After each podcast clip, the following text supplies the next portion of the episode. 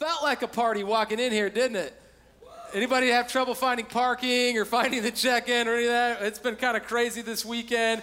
You, you chose to come in here instead of hanging out out there. I don't know what you were thinking, man. Uh, it's going to be a lot of fun in here as well, but we hope you stick around. We got hot dogs afterwards and all kinds of fun stuff. And I'm going to share with you, you know, I get a little nostalgic on weekends like this. When I think of seven years ago, I think about us getting ready to start a church and a school, meeting there. Before that, we had met in our home. And there's a few of you scattered here. Where, where, did Kyle Smith go? I saw him around here somewhere. Kyle, you went right here. Kyle, you were there. One of the first three members of Mercy Road Church right here, Kyle Smith. Yeah. Woo, Kyle. uh, got baptized, you and Christina right over here. So, you know, it's cool to look back and see where people have come from. The truth is, seven years ago, I was a different person. Kyle was a different person. My wife, we were, we were different. A lot can change in seven years, and a lot will change in the next seven years. The Cruzies over there, Jaden was just born when we started this church, man. It's incredible to have the stories to share of all that God does. And if you forget everything else this weekend, I, I just want to share with you have you ever had somebody trying to talk to you and you don't hear them? I, I don't know if you know this, I'm actually deaf in my right ear. And yeah, most people don't know that. I, you know, I have this hereditary issue. I've had surgery on one of my ears and not the other. And my wife, it's like the worst. She'll be like, Josh, Josh, Josh, Josh. It has to keep getting louder, right? And then I finally will turn around and pay attention and listen. What I'd like to share with you is I believe no matter where you're at, where you've been, what you're uh, doing now, the choices you've made, whether you're a Christian or not, that the God we're going to look at in the Bible today loves you and has been pursuing you and pursuing you and pursuing you and trying to speak to you in your life. I look all the way back, you know, Darren's back there. Hey, Pastor Darren, uh, pa- the pub pastor there from WZPL. We got a celebrity with us this weekend. Isn't that great? Uh, you know, back to when we first started the church, Darren used to preach at the school. And I used to see how God actually connected Darren and I on a plane like 12 years ago when I was living in California. Like sometimes you can't plan what God is going to do. And I believe that God has been speaking to you to open yourself up to what He might want to have for you in your life. That's at the heart of what I want to share with you as we finish off a teaching series we've been doing called Compassion. And this week we look at Luke chapter 15, beginning in verse 11. Are you ready to study God's Word, church? All right, come on now, put those hands together and welcome those who are attending online. Glad you're all here. Share this online in your sphere of influence. I'm going to read quickly. Here we go. Luke chapter 15. I'm going to assume you're at least somewhat familiar with the prodigal son. The story of this guy that was lost and then was found. 20 years ago, I wasn't even a Christian. Seven years ago, my friend Kyle had never been baptized, right? Like people's lives change. It can change over seven years, over 20 years, or in a moment. I believe that God has already been changing lives this weekend, and He's going to change some of the lives in this room and attending online at different parts of the world right now. In Luke chapter 15, beginning in verse 11, it says this Jesus continued, There was a man who had two sons. The younger one said to his father, Father, give me my share of the estate. So he divided his property between them. Jesus is telling a story to his disciples. This is, didn't really happen. He's sharing an analogy to make sense of God's love for you. Not long after that, the younger son got together all he had, set off for a distant country called Las Vegas, and there squandered his wealth in wild living. After he had spent everything, there was a severe famine in the whole country, and he began to be in need. So he went and hired himself out to a citizen of that country who sent him to the fields to feed pigs. He longed to fill his stomach with the pods that the pigs were eating, but no one gave him anything. He took everything, all of his inheritance, everything he'd been trusted with, hopped on an Allegiant flight, went to Vegas, hit up the different spots, ran out of everything, made it home, found himself at the Indiana casino betting on the ponies. And the next thing you know, he was with nothing, starving, and had to go up to Howard County to work where he would feed the pigs. Any Howard County attendees today? I got family from there, baby. Yeah, come on. I, I love. I, I want to live in the country. I don't don't say anything bad about them. But he's living off of on a farm, feeding pigs, and he's like, I'll eat pig food. Verse 17. When he came to his senses, he said, How many of my father's hired servants have food to spare, and here I am starving to death? I will set out and go back to my father and say to him, Father, I've sinned against heaven and against you. How many of you want to do this with your dad? I, I am no longer worthy to be called your servant or your son. Make me like one of your hired servants. So he got up and went to his father. But while he was still a long way off, his father saw him and was filled with compassion for him. He ran to his son, threw his arms around him, and kissed him. The son said to him, Father, I've sinned against heaven and against you. I'm no longer worthy to be called your son. But the father said to his servants, Quick, bring the best robe, put it on him. We're getting some new threads for my son. He says, Put a ring on his finger. We're going to make him look fancy. Some new kicks on his feet. Bring the fattened calf and kill it because we are having steak tonight. Why? Because for this son of mine was dead and is alive again. He was lost and is found. So they began to celebrate. That's the story of the prodigal son. We're going to look later on at the older son. But the heavenly father loved his son, loved him right where he was. The older son will respond in a different way. In fact, if you look at verse 28 with me, it says this in verse 28 of Luke chapter 15. The older brother, when he found out about the calf, became angry and refused to go in. So his father went out and pleaded with him, but he answered his father, Look, all these years I've been slaving over you and have never disobeyed your orders, yet you never gave me even a young goat so I could celebrate with my friends. But when this son of yours, who has squandered your property with prostitutes, comes home, and let that sink in for a second. We don't usually say stuff like that at church, but that's where the money went. You would think the older brother had some right to be upset. He says, You killed the fattened calf for him. My son, the father said, You are always with me, and everything I have is yours. But we had to celebrate and be glad because this son, brother of yours was dead and is alive again. He was lost and is found.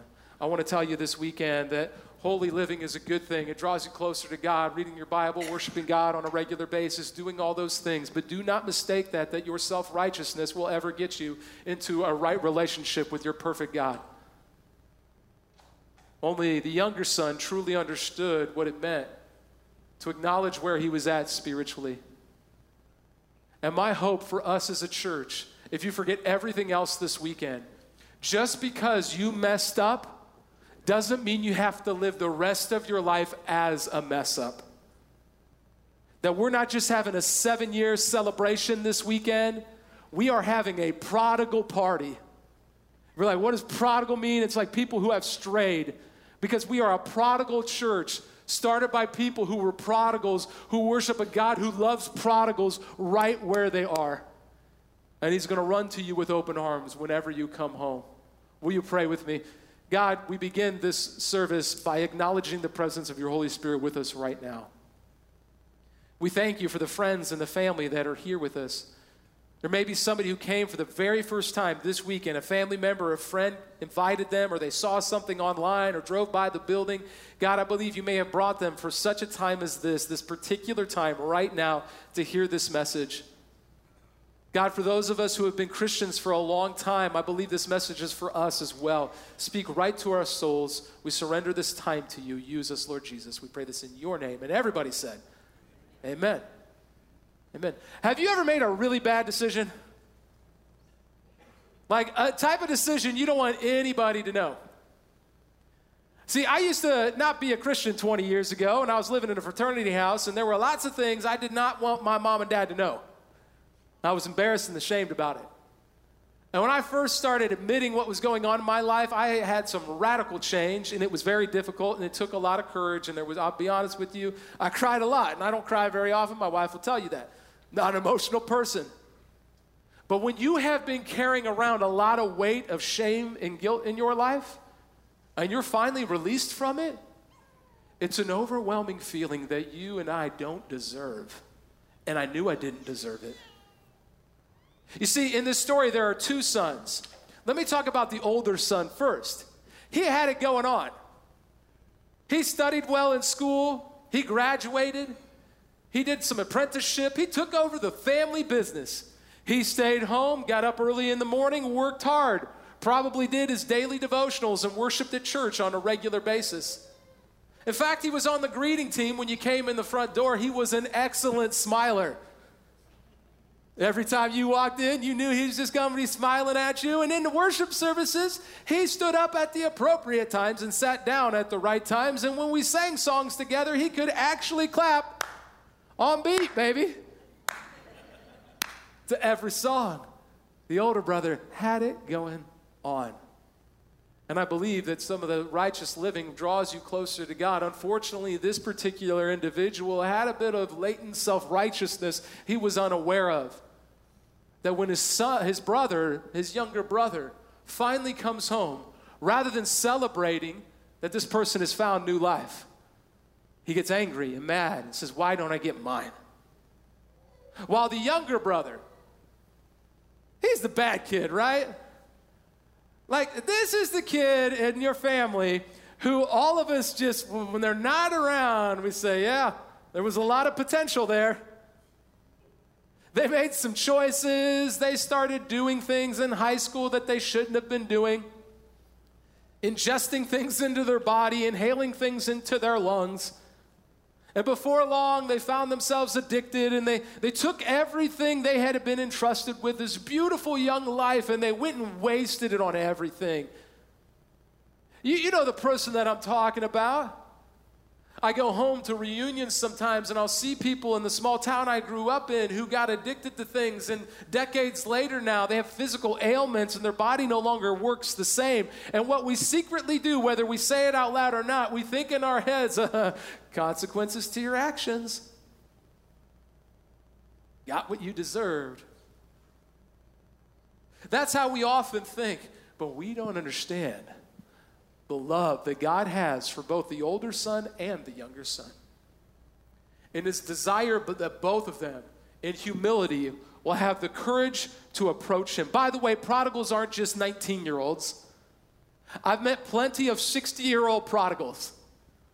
People who live their entire life to acquire more things and build their personal empire, only to have their wife or their husband leave them, their kids get addicted to alcohol and drugs, and their entire life to become a mess. Because we live for that dream house that we were finally going to get up in the hills, to ride around in that car we really want to be seen in. Come on now. And Lord willing, to get those season tickets that we have always wanted. Go Irish.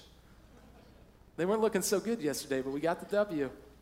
Or maybe it's to get that next achievement in your career, that next power grab, whether we have to live with integrity or not, or to be beautiful or popular, to be on the cover of a magazine, and we pass down our vanity to our own children and our children's children. That's a throwback, isn't it? How many of you saw every season of Toddlers and Tiaras? Anybody? Okay, I'm the only one? Is that. Uh, just kidding. I've never seen the show, but Honey Boo Boo, right? Like, what I want to share with you is all of us fall short. And Jesus knew that. And that's why he did what he did. And his words here in this story is what separates him from the religious Pharisees. That the religious people of Jesus' day, much like today, would have applauded the older brother and talked down and belittled the younger brother. And yet Jesus' love was for both of them. See, if you're taking notes, I'm going to move quickly here in Luke 15. The big idea three things that all prodigals do. If we're celebrating prodigals, we're having a prodigal party this weekend, celebrating life change, and that's all that's happened in seven years. The hundreds of people that have baptized, the thousands of people that have made a profession of faith in Jesus Christ. I want to tell you three things as a church we must do. The first one is this we must admit our condition if we're good prodigals. Look at verse 17 to 20 again with me. It said this that when he came to his senses, he said, How many of my father's hired servants have food to spare? And here I am starving to death. He has the courage then to do this. I will set out and go back to my father and say to him, Father, I've sinned against heaven, against you. I'm no longer worthy to be called your son. Make me like one of your hired servants. So he got up and went to his father. He knew he had messed up. The guilt and the shame of that was just weighing on him, whether he wanted to admit it or not. That when we have strayed and we have fallen and we become complacent in our faith, we've done some bad things, some of us, in our lives. That if someone in this room knew the truth of what we had really done, if our secrets were brought to light, we would be so ashamed and embarrassed, we think our life would be ruined. And in order to break through that fear, would you just confess your darkest sin to the person on your right right now? If you'll just turn to your right, no one would do that, would you? Because, like, when it's in here, I gotta hide it. Today is about releasing that, admitting our condition. It would have taken considerable courage for this younger brother to go back home, admit he was wrong, and take that humility. Romans 3:23 though says, "For all, not some, not just the good people, not just the bad people, but all have sinned and fall short of the glory of God. We welcome these guys up as they come to help me out here.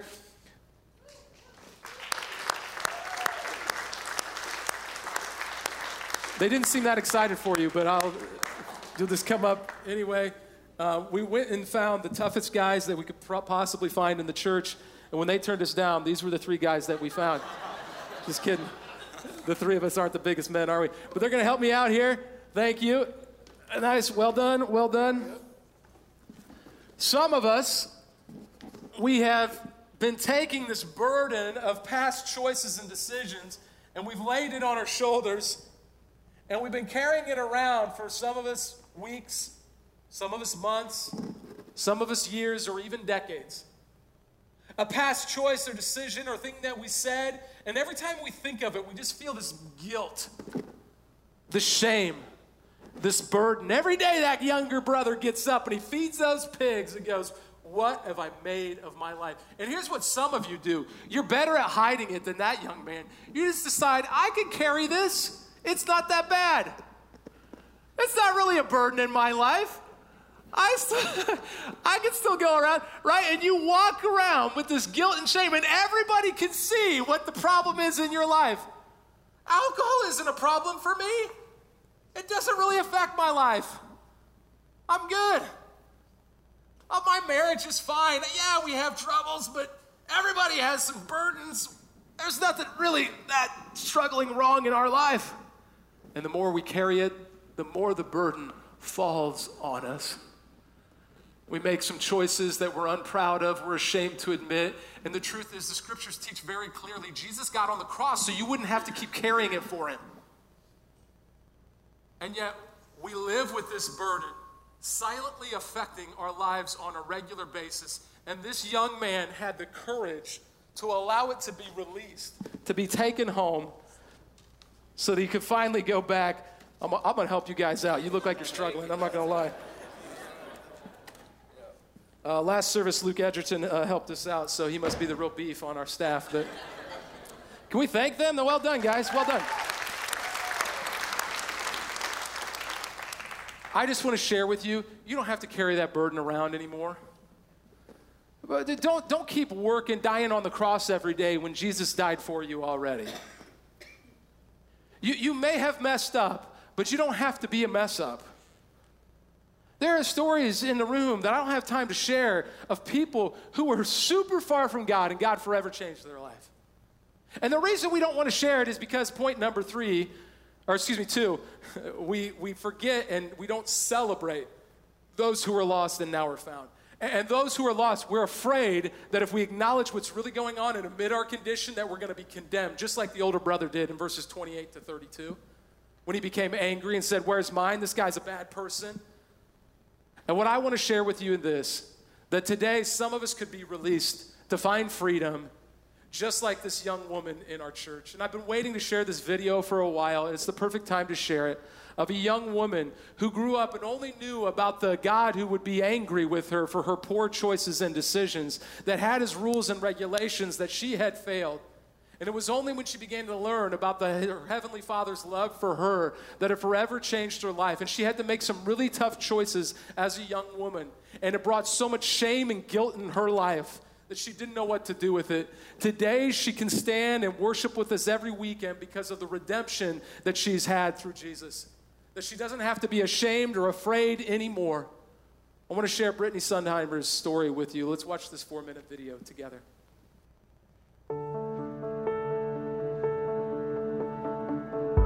I was raised in a very conservative home. I grew up going to church, um, a small little Baptist church with my whole family, and all of my cousins were there, my aunts and uncles. And in that regard, I really loved it. Um, it was a little it was it was legalistic. It was I didn't feel that relational aspect of God. It felt like God was the king and we are his subjects and if you obey him and you and you accept his son, you go to heaven. But there was nothing about love. There was nothing about him adoring his children. Um, forgiveness of sin kind of seemed in the background. In comes freshman year of college and a whole taste of freedom that I was not used to, and I forgot. I I lost my way. My sophomore year of college, I was dating this guy, and um, we had actually just broken up when I found out that I was pregnant. And I was terrified. Devastated. Um, I was mad, but I was scared. I was so afraid of disappointing my parents. I was so afraid of messing up my life. I didn't want to have a child without a dad. I, I could give you a thousand reasons why I didn't want to keep that baby. And so I, I had an abortion and I didn't tell anybody. I went by myself, carrying that on my own. I became depressed. Um,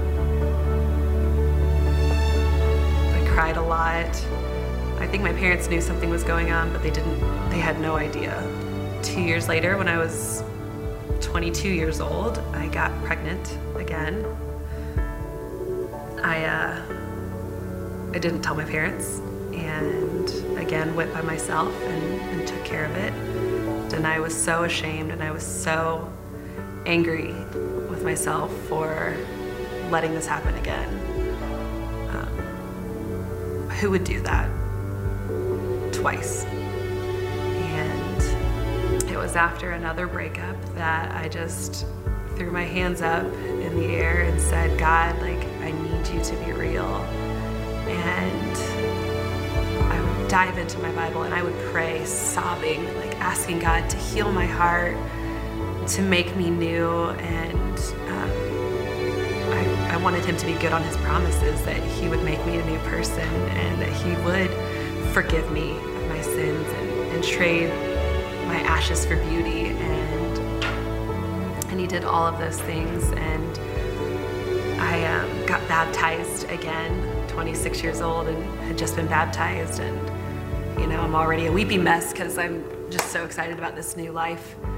My dad gives me this beautiful promise ring, and um, it was it was just so cool to to see our relationship restored and to know that he had faith in me as well. But I wore that ring until the day that I got married. I have a 14 month old baby, so I've seen redemption play out in so many different ways in my life. I know what hopelessness feels like. I know what it feels like to have disappointed those that you love. But the truth is, there's redemption for everyone, there's redemption for you. And the pain of your past is just the beginning of your story. And God wants to use your brokenness to help others find freedom in Him.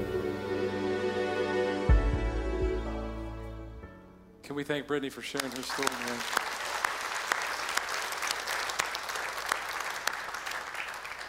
The pain of your past can be the beginning of your future, that you have redemption as well. But it takes us being willing to admit our condition. We have that choice. And then for us to celebrate you in the prodigal stories of life change, just like Brittany. And we hear stories like that, and rather than just focusing on the mistakes made, we get to celebrate that she has found new life in Christ. And it's totally changed her life. And I want to share that there is forgiveness for you too. You may not have made those choices, but you've made other choices, just like this young man in Luke 15 did. And whether you made them, I talked to a woman that said it happened at 49 for me. Just this morning, she shared, "At 49 is when I made my choices. And this message was for me this week. And I believe for some of you in this room right now, this message is for you. That just because you made past choices doesn't mean there's not redemption for you. But we have to be, number three, unembarrassed of our Father's love. unembarrassed of our Father's love. I got a fourth grader. The best way I could embarrass my son is to wait till he gets on the school bus. I might do this this week. And then just before he gets on the school bus, run out there and give him a big hug and a kiss on the cheek. Love you, son. See you soon. Right? Like, you know, growing up, some of you, you were embarrassed of your mom or your dad and the way that they would behave sometimes for good reason. One time I picked my son up from basketball practice and I didn't want to get his shoes dirty. And he was about six or seven years old. And so I literally picked him up like I did when he was three years old and carried him to the car. And two of his teammates saw it. And we got to the car. He goes, Dad, don't you ever do that again. And I feel like some of us, like the child who's embarrassed of their father's love, we're ashamed and we're carrying around all that guilt and that burden, and we're afraid to let Him release it from us. Don't be embarrassed of your Father's love. It's a beautiful thing. And those f- verses in verses 20 to 24, it said, he got up and went to his father, but while he was still a long way off, his father saw him, was filled with compassion for him, and he did what? He ran to his son. Now, if you're not familiar with first century culture, unless you were in battle or in some type of athletic activity, you did not run if you were a man. That was indignant. Your robe or your tunic would fly up, showing your gams off. And men did not do that. But the dad was so happy to see his son, who was lost and had come home, who he thought was dead, but now was alive. He runs to him, he embraces him, he kisses him, he puts a robe on, a ring on his finger. Get the fattened calf, we're having steak tonight because my son, who was dead, is now alive. The one who was lost has now been found. Luke 15 begins with Jesus saying, The good shepherd would leave the 99 sheep for the one because that's how much he loves you whether you're the good son or the bad son. And we could choose to reject him. We could choose to be self righteous. We can be afraid and never admit our condition, but he's going to keep pursuing us and pursuing us. The next analogy in Luke 15 talked about the coin that was lost. They stop everything, they sweep the whole house until they find the lost coin. No point in doing anything else until we find it. That's how precious you are to him. And so, this dad, representing our Heavenly Father and each of us as human beings today, to those when we admit our condition, not only are we going to celebrate that, your Heavenly Father is going to bring His unashamed love to you. He's going to welcome you with open arms. But so many of us are afraid. We've heard about this angry God with His rules.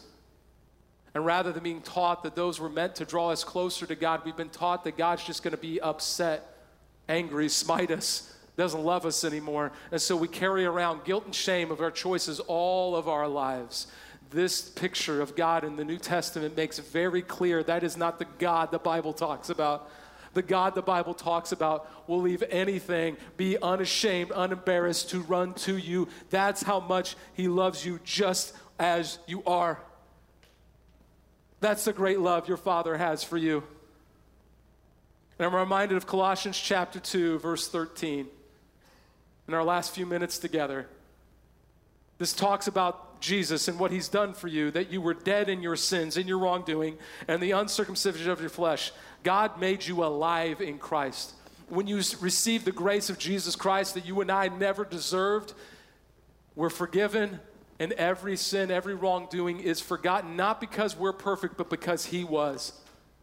Verse 14, it says, He forgave us all our sins excuse me, having canceled the charge of our legal indebtedness which stood against us and condemned us, he has taken away, nailing it to the cross, and having disarmed the powers and authorities, he made a public spectacle of them, triumphing over them by the cross. It literally says this that when Jesus got up onto the cross in the New Testament, when he was crucified here, they use this term in verse 14 that our legal indebtedness was paid for. The mistakes that we have made, the reason that all have sinned and fall short of the glory of God and can't be in the perfect presence of God, it was paid for. Literally, the word there, canceled our legal indebtedness, is where we get the word expunged from. They would literally take a sponge, they would put a solution on the sponge, and they would wipe away the ink of the financial debt that someone had owed. It would be completely erased, forgotten, gone for all time. That's what Jesus did when he paid the price on the cross. That's why it says in John chapter 19, when Jesus is dying, he's literally nailed to this, suffocating to death on the cross. And if you've never understood why he's doing that, because for generations, the Hebrew people had sacrificed animals to be forgiven for their mistakes. In fact, on Passover, the day that Jesus was crucified, the high priest would have come out at three o'clock in the afternoon after slaying the Passover lamb and said tetelestai, a Greek word which meant it's paid in full. The sins of the Jewish people were paid for for one year. When John the Baptist calls Jesus the Lamb of God, he's talking about how he would get on the cross as the perfect sacrifice once and for all. And when Jesus gets crucified in John 19, he could have said any word with his last words, but he says, you know what he said? Tetelestai. It's paid in full. It is finished. You are forgiven. The legal indebtedness is erased for all time. But you don't know what I've done and where I've been and the hurt I've done, like Brittany shared in her story. Did you read verse 15? The power that Jesus had on the cross disarmed the powers and authority. It made a public spectacle of them. It's like, I know what you did, but this is the power of Jesus. He was up 59 to nothing on the enemy, and he left in the starting quarterback just to run up the score.